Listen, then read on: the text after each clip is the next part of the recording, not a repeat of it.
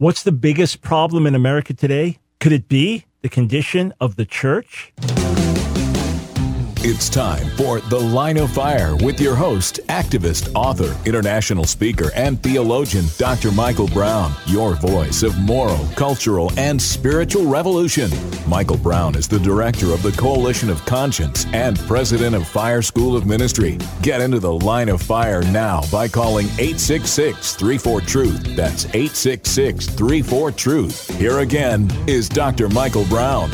You know, I've, I've said for many years that my greatest concern is not so much the presence of darkness as it is the absence of light.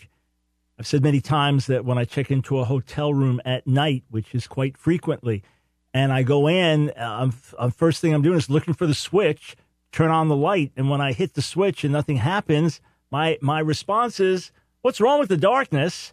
My response is, "What's wrong with the light?" This is Michael Brown, and you have tuned into the line of fire. Thanks so much for joining us today. 866 34 Truth, 866 348 7884 is the number to call. Now, at the bottom of the hour, I'm going to be joined by my friend and colleague, Bert Farias. We don't get to see each other that much anymore, but Bert taught at our ministry school years ago, and we've been friends. He and his wife, Carolyn, Nancy, and I have been friends for many years. And Bert has a new book out that's called Cleansing the Temple, Restoring the Glory of the Lord. And um, it's one of these no nonsense books that that will really get to the point. And, and Bert calls things out fearlessly. So we're going to talk about that.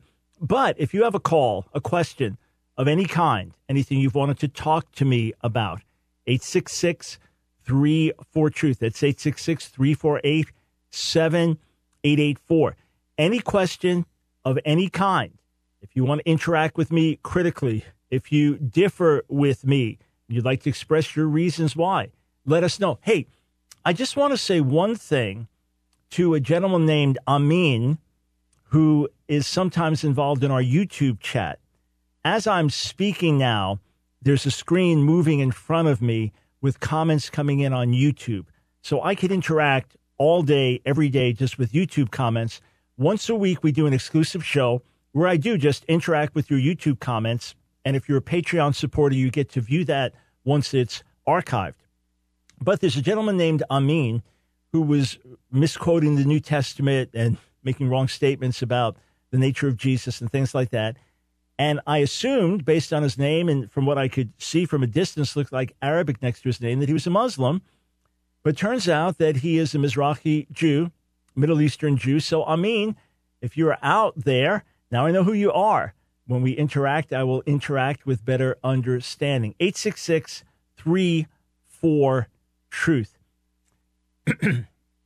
I have been interviewed recently about comments that I made concerning abortion in America and a coming civil war. Now, I want to be as clear as possible when I speak about these things.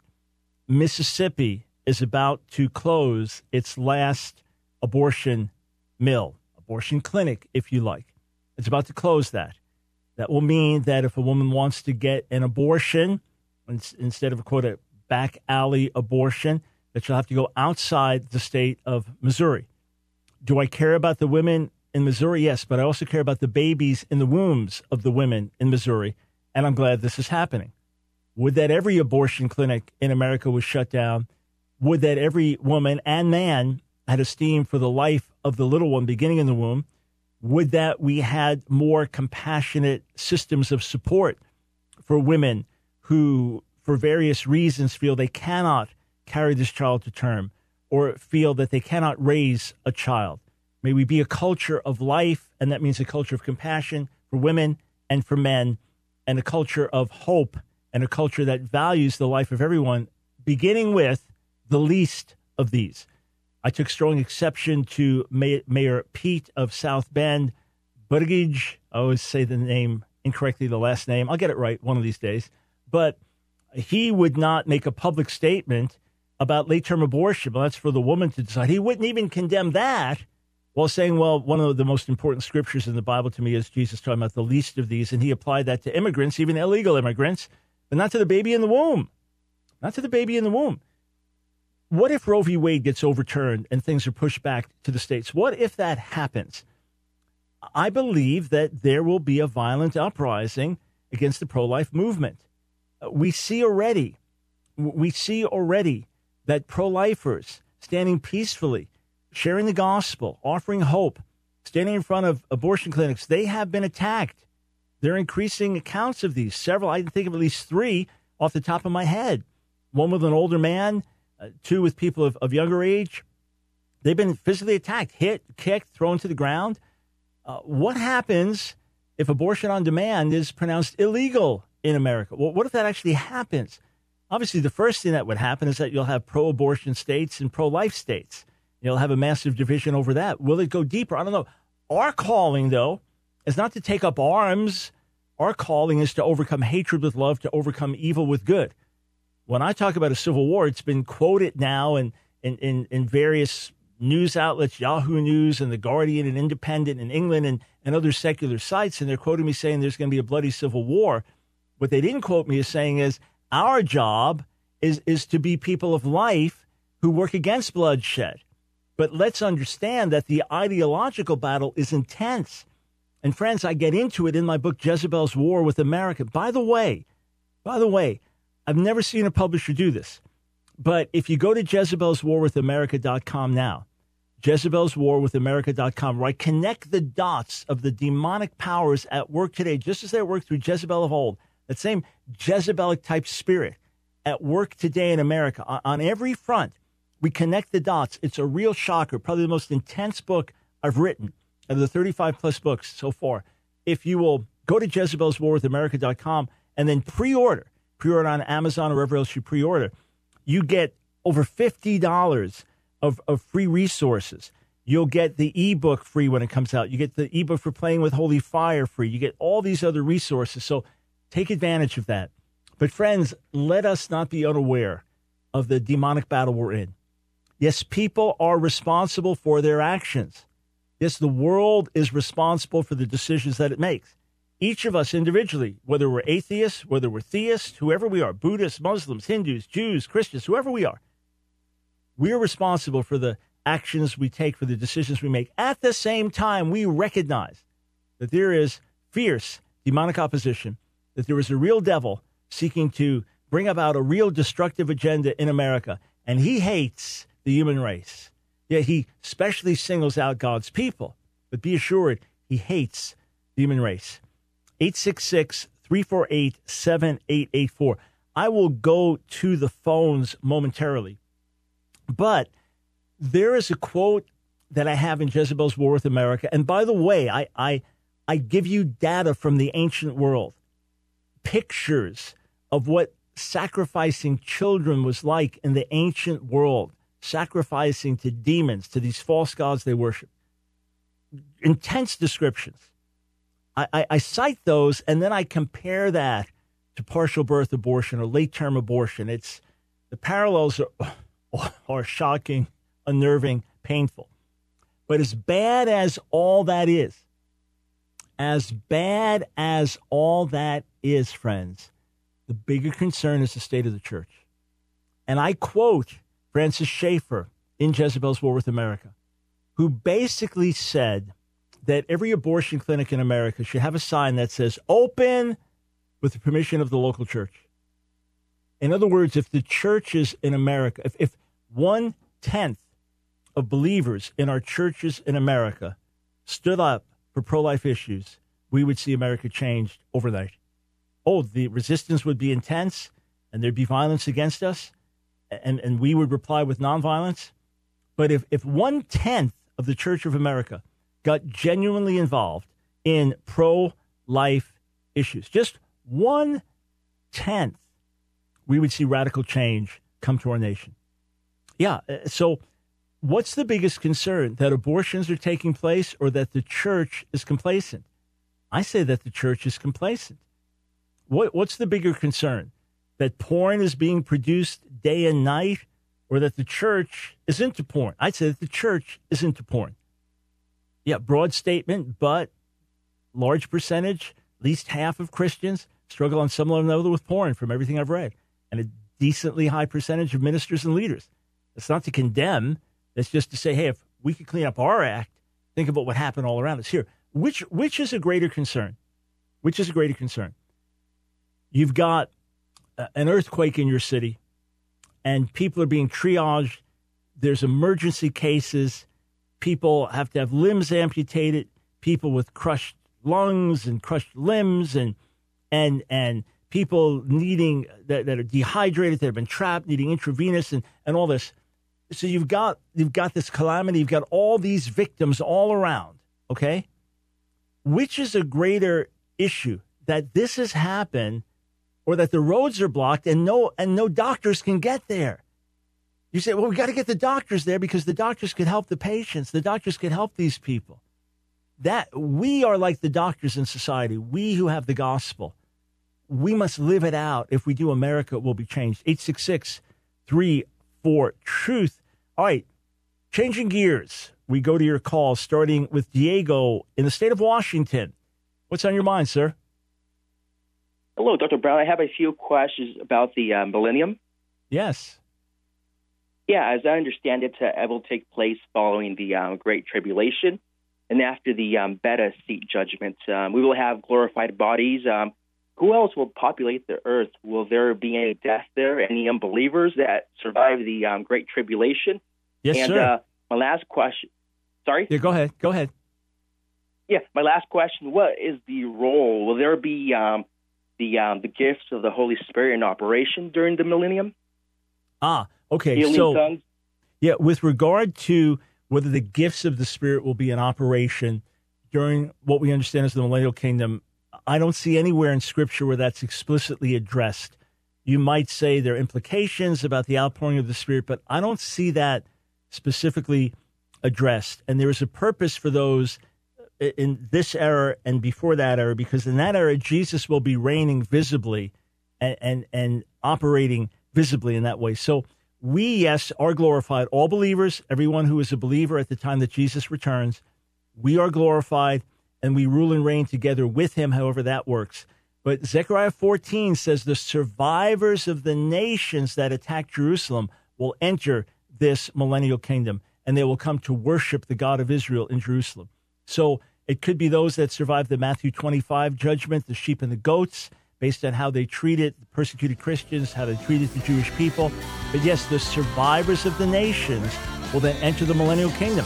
So they won't enter as saved, but as those that did not openly oppose God. And then during the millennial kingdom, there'll still be death, but that will be the exception because people will be living longer. And then at the end, there'll be rebellion.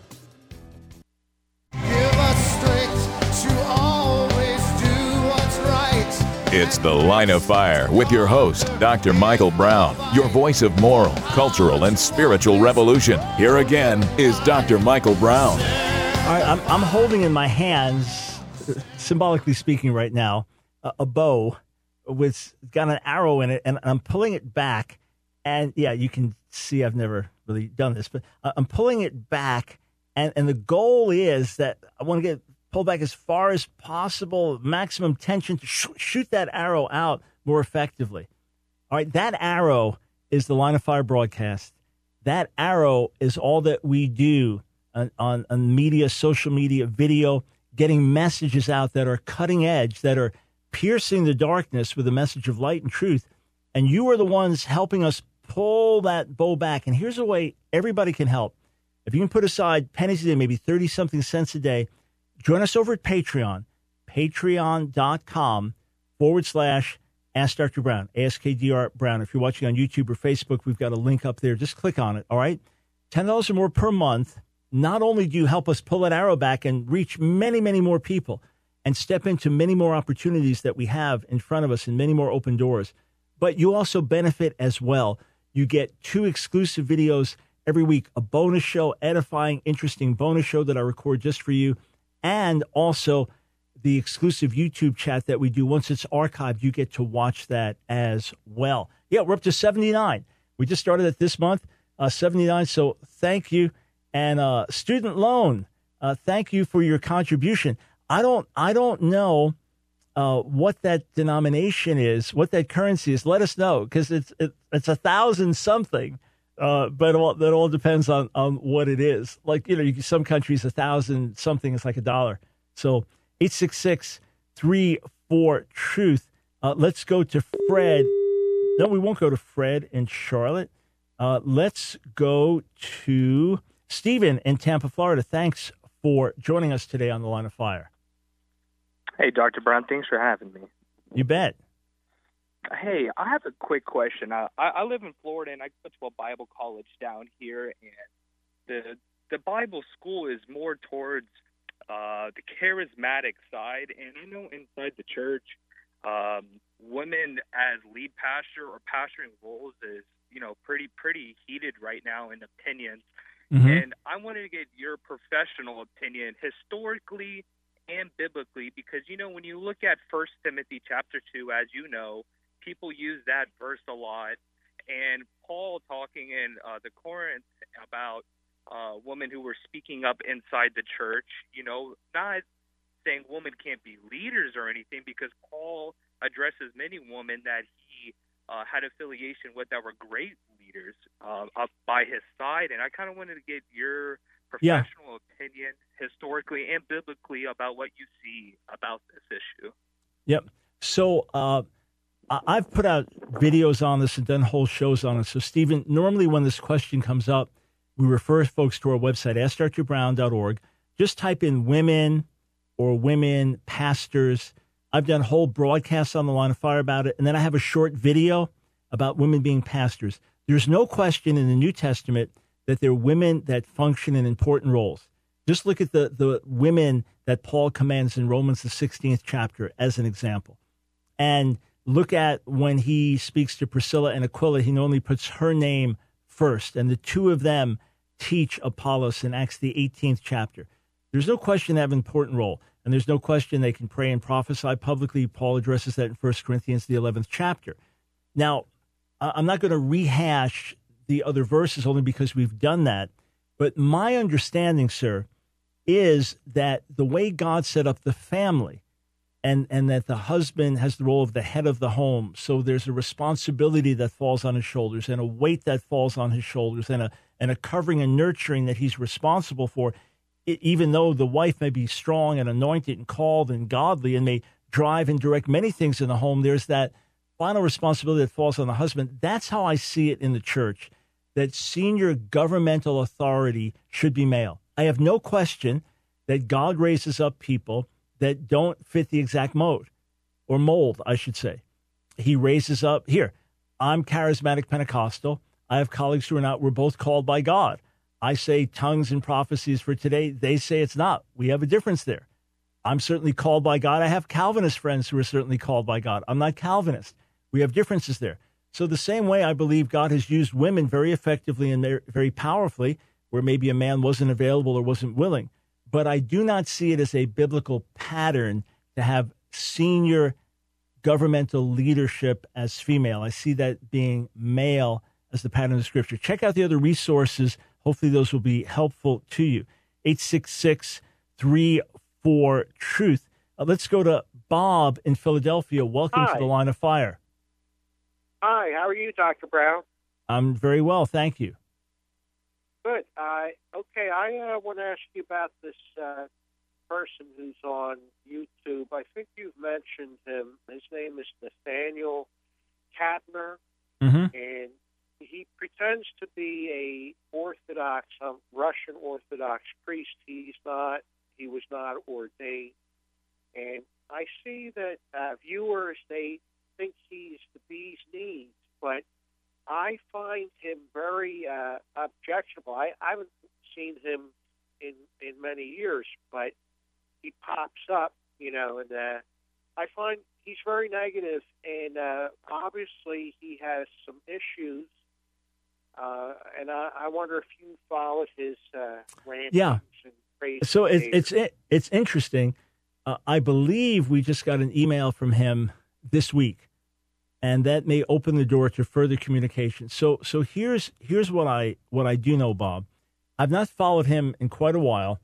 Uh, he is also born Jewish as I am, and he would say he's a believer in Jesus, as I would say I'm a believer in Jesus. There's let's put aside the controversy: is he actually ordained or not, or what's his standing with Russian Orthodoxy? So let's put all that aside. He's got a substantial YouTube following, and there are views that he espouses that, to me, echo classic anti-Semitic attacks against the Jewish people. I want to be clear. I'll say it for the thousandth and one time. You can criticize the Jewish people without being anti-Semitic. You cannot believe in the modern state of Israel without being anti-Semitic. That's not an issue. There are lines that you cross where I have concerns. Years ago, I saw one of his videos. Uh, I, I was sent clips from one of his videos. I took strong issue with it. We invited him on the air to discuss it with me. He did not feel that it would be a, a fair setting, if I remember, thought my position might be too hostile, and because of that, declined our invitation. Uh, I have not addressed him in many years. I do have a video where I address some of his points. But I'm seeing now, as I've been calling out anti Semitism in the church more and more in, in recent months, that that that video that I did of, of Brother Nathaniel is getting more attention, and many of his supporters are writing in saying, We agree with him, Dr. Brown, you're completely wrong, etc. If it's true that we actually got an email from the Brother Nathaniel, uh, if it's true, it was a polite email saying we disagree, but we have certain things in common and he thought that my tone was gracious. So we've reached out. If it's really him, I asked my assistant Dylan to reach out to him and say, hey, why don't you come on the air and let's have a discussion? So to be continued. But I've had grave concerns and deep differences for sure. For sure. All right, 866 34 Truth. Uh, let's go to Daniel in California. Welcome to the line of fire. Hey, Michael Brown. Thanks for having me again. Um, so I've been preaching and uh, hosting a Bible study at an old folks home out here where uh-huh. I live, and yep. um, I've just been like really on fire for preaching and apologetics and all this stuff. So I wanted to get your opinion on how to enter the world of ministry and how to get started and all that. Yeah, well, you you are in the world of ministry. In other words, if if you put aside the issue of finances and the issue of time, you're doing the work of ministry. I was doing the work of ministry long before I ever received a paycheck for doing ministry, or long before I was even officially ordained doing ministry. So, what you want to do, Daniel, is keep doing what's in your heart to do. In other words, reach out where you're reaching out, serve where you're serving. And then, if you really feel there's more to be done, I, I would give myself to daily obedience. That's the biggest thing. Lord, here I am. Send me, use me. And then God will direct your steps.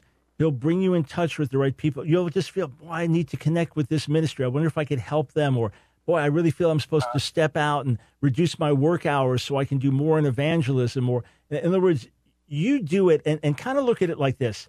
Let's say someone is a bodybuilder and they and they got this, you know, the shirt with buttons they've been wearing if they keep getting more and more and more muscular, the buttons kind of just will burst. It's going to happen. So, what I see is that as we walk in obedience day by day by day and serve the Lord and honor the Lord and take advantage of the opportunities He's given us, we volunteered our church more. We're burning to do something. We, we make a little video. Now we post it on Facebook or whatever social media you use. And people say, Boy, that was really helpful. Can you do another? Or you put out a little blog and people, wow, man, you're really speaking my language. This really helps me. And then it kind of takes on a life of its own. And then the Lord will lead you, okay, you need to step into this full time.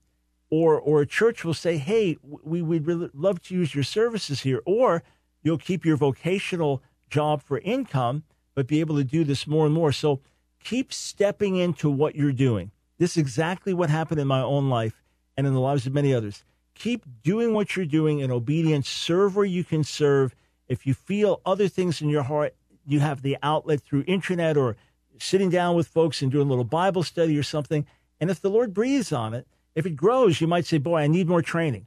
I need to go to school for more training. Or I need to work in, in this church where I can really learn more. Or that next step will be, Hey, could you serve here? We'd love for you to lead this ministry that we're doing. And then next thing, it, it becomes something where takes more and more of your time, and you end up receiving income for it. Hey, Daniel, we're out of time. May the Lord lead you. Proverbs 16:3 is a good verse. You roll on the Lord what you're doing today, your plans will be established tomorrow. God bless you.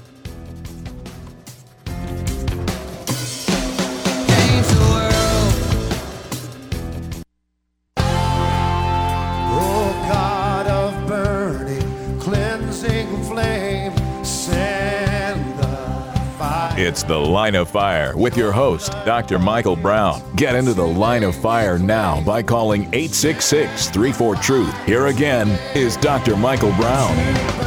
If you went to a school and the kids were completely out of control, running up and down the hallways and painting graffiti in the windows in the middle of the school day, what would your first thought be?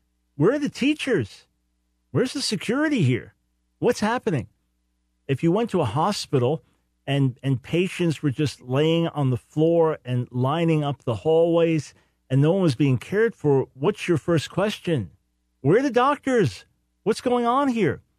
Well, the same way when we look at the state of the church in America, that's when we recognize, oh, okay, America, the society is messed up. Things are out of control morally, spiritually in America in so many ways. What's that say? Where's the church? Where are the people of God? In other words, change begins with us. This is Michael Brown. Thanks for tuning in to today's Line of Fire broadcast. My friend of many years, going back to the 80s, Bert Farias, has written a book, Cleansing the Temple Restoring the Glory of God. Bert writes with a broken heart. He writes as someone on the front lines, has served on the mission field with his wife Carolyn, preaches all over America, and has a tremendous burden for the state of the church. When he points a finger, it's at us. And he says major change needs to come. Bert, thanks for joining us today on the line of fire. Great talking to you. Hey, it's good to be with you, Mike. Miss you, man. Yeah, same same here, buddy. Uh, you wrote "Cleansing the Temple" out of, out of a real strong sense, a, a sense of a prophetic burden, where God really gripped you. You've obviously felt this way for many years that that the Church of America needs to wake up, and that the greatest need in America is, is for the light to be turned on fully. What gave you this fresh burden now? Why, now did this hit with such intensity? Yeah, I didn't plan on writing this really. Um, you know, the last few years since uh, you know, my wife and I are empty nesters now, and we get to pray together more frequently. A lot of the things I'm writing and some of the books even that I'm writing have really been birthed in, in times with prayer with her. And so here about two years ago, three scriptures just kind of flashed before her. Um, and my wife, I mean, you know her; she's a woman of prayer, and she's yeah. she's been amazingly accurate over the years with these kind of things. What what it is is she she she there's, she begins to see things or the, the revelation wisdom comes in prayer so she got these three scriptures that just kind of flashed before him, her she spoke them out and immediately something ignited within me like a whole message shaped within me. And the scriptures were acts chapter 5 with ananias and sapphira um, and the judgment that came. And then acts chapter 8 with simon the sorcerer who was also rebuked for his his iniquity and his um, covetousness for for power um, and position and so forth. And then uh, kind of an obscure. The other verse was kind of an obscure verse over in Acts 19 with the burning of the magic books. And so immediately I knew that the Lord wanted to address um, the greed and the covetousness that's in the body, that's in the church, and we know that you know covetousness and greed doesn't just have to do with money, but you know position, power, popularity. It's it's all rooted in that. And I know the church has you know many other issues and problems and challenges, but you know the Lord you know was asking us and burdening us to address mainly this one issue having to do with the the the what what is seen in Ananias and Sapphira, and also in Simon the Sorcerer, and what is prevalent, especially in America, such a, a materialistic uh, culture that we live in. Now, now, Bert, let, let me ask you this: We're both charismatics. We're both tongue talkers. We both believe in healing and prophecy today. We travel widely in charismatic Pentecostal circles. I, would say probably it's 99.9% of the circles in which you travel and, and preach. Yeah mine would be a bit more diverse, but but similar in terms of a large amount of it. So we're yeah. talking in house now. Do you believe that in our charismatic Pentecostal circles, TV ministries, other things, that we are more prone to merchandising the gospel, manipulating the gospel for money, or do you think that's just a big problem for the American church in general? No, I think it's definitely more prevalent in the Pentecostal charismatic circles. I mean, the the gain is godliness mes- message has resurfaced in the last you know few decades, um, where even we teach that. Um, I mean, we hear teachings that are quite popular today that Jesus not only died to forgive us of our sins, but he died, you know, to make us all rich and to make us all materially prosperous. And I think that that message um, has been used uh, to merchandise the things of God. And you know as well as I do, because you're you're more traveled even than I am overseas now. Is this this message is spread into Africa? We saw it as missionaries, and it's worse now than it's ever been. Uh, you've traveled to India, seen it there. So I think that's one of the things that we do address in in the book.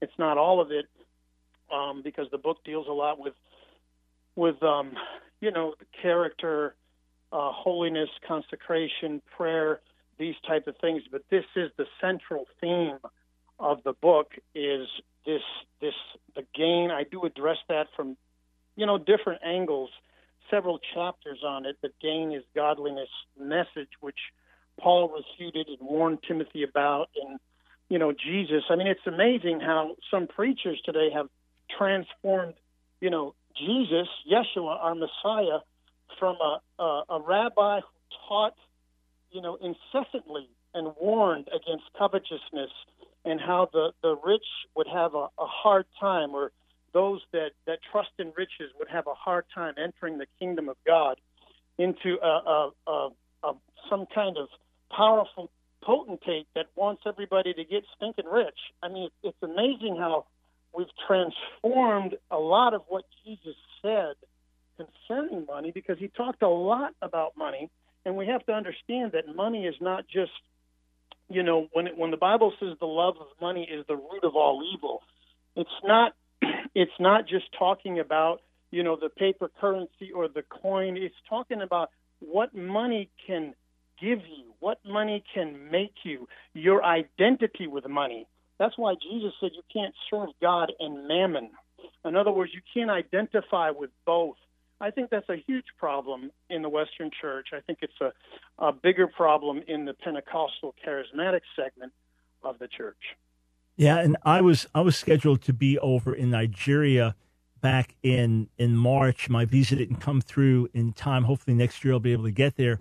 But I, I did Skype in messages and and the pastors there had lots of questions at the leadership conference where I spoke, and they were talking about hyper prosperity message spreading through Nigeria like a plague as the church is growing rapidly. Uh, that's happening. My dear friend in India that I've worked with for 26 straight years, when I asked him what's the greatest problem for the church in India, hyper prosperity, and of course, where does it come from? America. And and yet, Bert, in, in your book, Cleansing the Temple, which I've got right here on my desk in front of me, there are four main sections of the book. Uh, the second deals with the worship of mammon, the third, purging and refining of character, and the fourth, becoming a house of prayer. But you start off with the coming restoration. So I, and and that's the subtitle of your book, restoring the glory of the Lord. So you're not one just out to tear down. Your your spirit, your heart is to tear down error so that Jesus is exalted and the Holy Spirit moves freely, and the church becomes what Jesus wants the church to be. So let's not lose sight of this. Let's start where you start in the book. Paint a picture of the coming restoration. Well, you know when uh, when the, even the title of the book, "Cleansing the Temple," when that came to my heart, because I, I saw that this is what God wanted to address, uh, you know, mammon specifically in this book. I went through and I looked at each account in the four Gospels, and that's significant that Jesus cleansed the temple, and there there are accounts of each Gospel writer. You know, uh, Matthew, Mark, Luke, and John. Only eight percent of what appears in John's Gospel is also found in the other Gospels. So I think it's significant that the cleansing of the temple is in all four Gospels. And as I studied it out, and this is my understanding, I mean, if I'm wrong, I'm going to have to change a part of the book. But there were two cleansings. Yeah, I mean, it, it seems to be like that in, in John's gospel early yeah. in his ministry. And then the other Yeah. Gospels later. So scholars debate that, but the most natural reading is that it did happen twice. Yeah. Yeah, and you know, roughly you have to approximate maybe three years apart. So that's something to tell too there because it's like obviously what Jesus did externally didn't stick because the problem three years later was even worse than it was at the beginning of his ministry when he called them a den of thieves. So uh, apparently the correction and the reproof and rebuke that he brought to them in John chapter two three years later, it's still it's still it's still there, and it seems to be much worse. So when I wrote the book, I studied those accounts, and I saw that there's a progression. Jesus cleansed the temple, signifying purity, and this is something that I believe the Lord is doing right now in the American church. There's a purification, there's a sanctification, there's a call to holiness. This has been going on for years now, but I, I see it intensifying. Um, and then once there, there is a purity, then Jesus called them to prayer, to be a house of prayer. You know, we know we have a lot of prayer events, public prayer events, but I, in the book, I, I talk about prayer, I talk about the spirit of prayer and going much deeper and not just having, talking about public prayer meetings, which are necessary and very important, but also, you know, believers developing a, a spirit of prayer, an attitude of prayer. And I talk about past revivals of, you know, Charles Finney, one of the greatest American revivalists, and and his he had praying partners like Father Nash and Abel Clary, who would go in before him, and few others that would pray, pray and groan and travail for souls for for sometimes a week or two before Finney would come, and how we don't see revivals of that depth anymore because we have ceased to be a people that carry a spirit of prayer and a real reverence and consecration for the things of God in that area. So I see the progression going from, you know, the purity and then and then God calls us to prayer and then we will see the real power, the raw power of God, I believe in manifestation, again, signified by when Jesus called the, the lame and the blind unto him after he cleansed the temple, called it to be a house of prayer. The Bible says that the lame and blind came to him and he, he healed them. So I talk about that. That has to be that progression needs to be restored, and it's not. It's a restoration of not just of the power and glory of God, but it includes uh, the character of the church and Yeah. the character of ministry. And I Yeah, address that's- that a lot in the book. That's yeah, that's foundational. If we're to see the rest, what about igniting a spirit of prayer? How do we reignite something that's gone dormant in our lives in the midst of this busy, distracted world? It's The Line of Fire with your host, activist, author, international speaker, and theologian, Dr. Michael Brown. Your voice of moral, cultural, and spiritual revolution. Get into The Line of Fire now by calling 866 34 Truth. Here again is Dr. Michael Brown. I'm speaking with my old friend and colleague Bert Farias. His website holy-fire.org. So holy hyphen fire.org. His new book Cleansing the Temple, Restoring the Glory of God. Bert, you've been a prayerful man as long as I've known you. Your wife Carolyn has has really been a woman of prayer and again I attest to that and her her intimacy with God and hearing God in prayer these these many years. But if, if I'm totally candid, for me and for many others, even though we pray and seek God and go after Him, it's such a distracted age in which we live. It's such a fast pace. You know, you're getting texted every second. This is going on digitally, you're getting pulled in a lot of different directions. That concentrating in prayer, breaking away, really meeting with the Lord, being rather than doing, it often seems to be the greatest challenge. What would you say as, as this is such an imperative?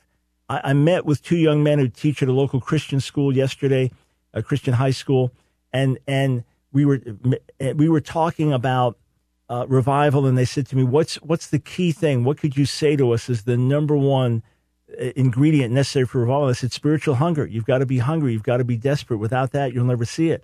How, do we get to that point? How do we recultivate a spirit of prayer and hunger in our lives? Yeah, I mean, Mike, the challenge is is with me too. I mean, I'm traveling more than I ever have, and you know, I'm, I'm writing things in the book, and as you know, you're an author. You write things, and you say, "Lord, I'm not.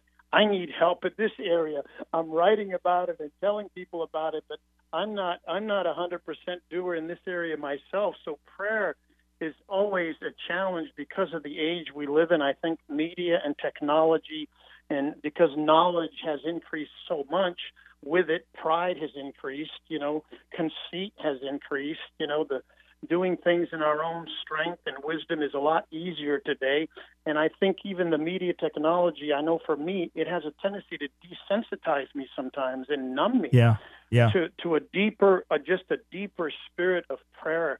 And I I made a decision even earlier this year at the beginning of the year. I says, Lord, I have just got to get away where I just take my Bible and a jug of water and I go to some retreat camp for two or three days and that's it. I don't take my phone. If I do, I don't I don't I don't get on it. I don't watch TV. I don't and I'll tell you that that is I haven't done it yet, but it's it's on my list. We have to especially as ministers, we have to have those kind of times. I mean, the early apostles they they they set themselves apart for prayer and the word. And I know it was a different day, but the Bible says it implies that they made an unbending commitment yeah. Um, because they, you know, we think, well, they just wanted to stay filled up and, you know, be able to, to, to study and minister to people. Well, that was a part of it. But really, Mike, they wanted to stay in the spirit, you know, because they were being challenged by the judgment upon Ananias. The fire had just happened. There's all these widows to feed. And they, they purposely told the congregation to elect seven men so they could – stay in prayer so they could stay in the spirit and stay out of the natural realm and all of its distractions.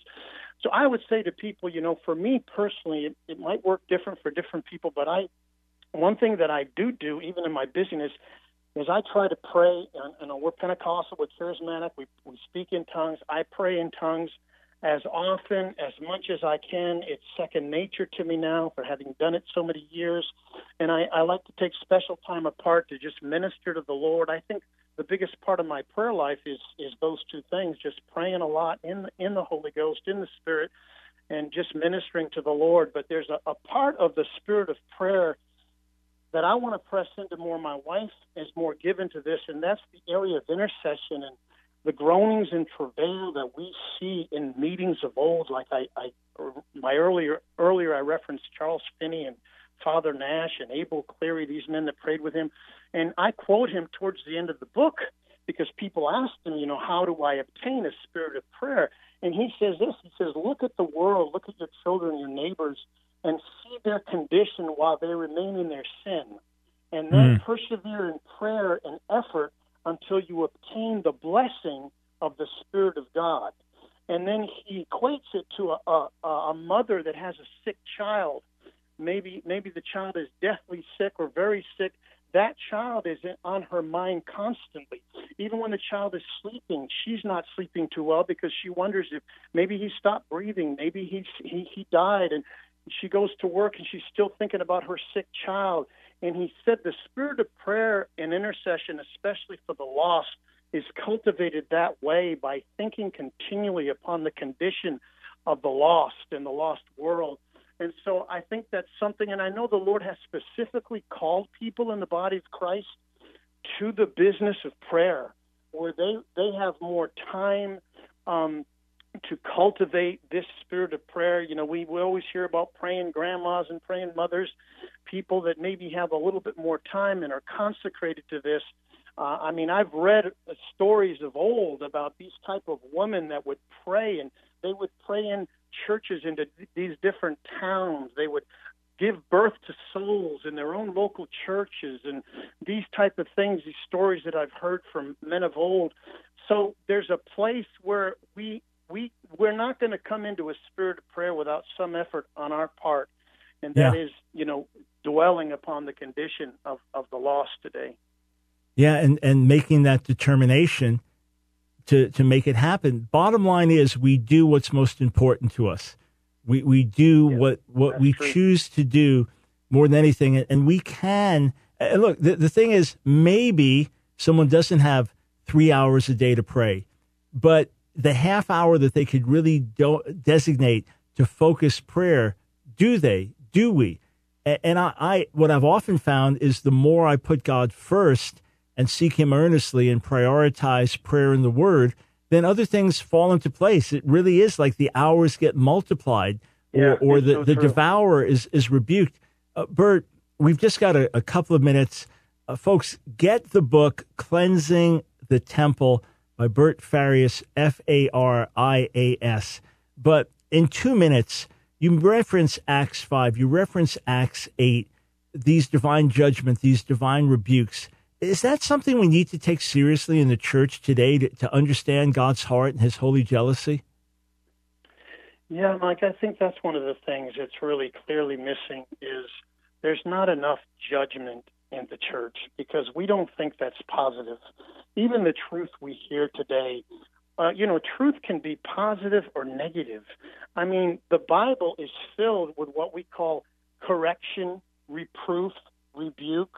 As a matter of fact, I read a stat, a stat somewhere where two to one in the Bible, two times more we see scriptures and content that speak to correction, reproof, rebuke, more than the one that will speak of encouragement and exhortation. You know, Paul said, you know, we, we're called to judge. you know, we're gonna we're gonna judge angels. We're gonna we're gonna judge this world, and how much more should we judge the state of affairs in in the church?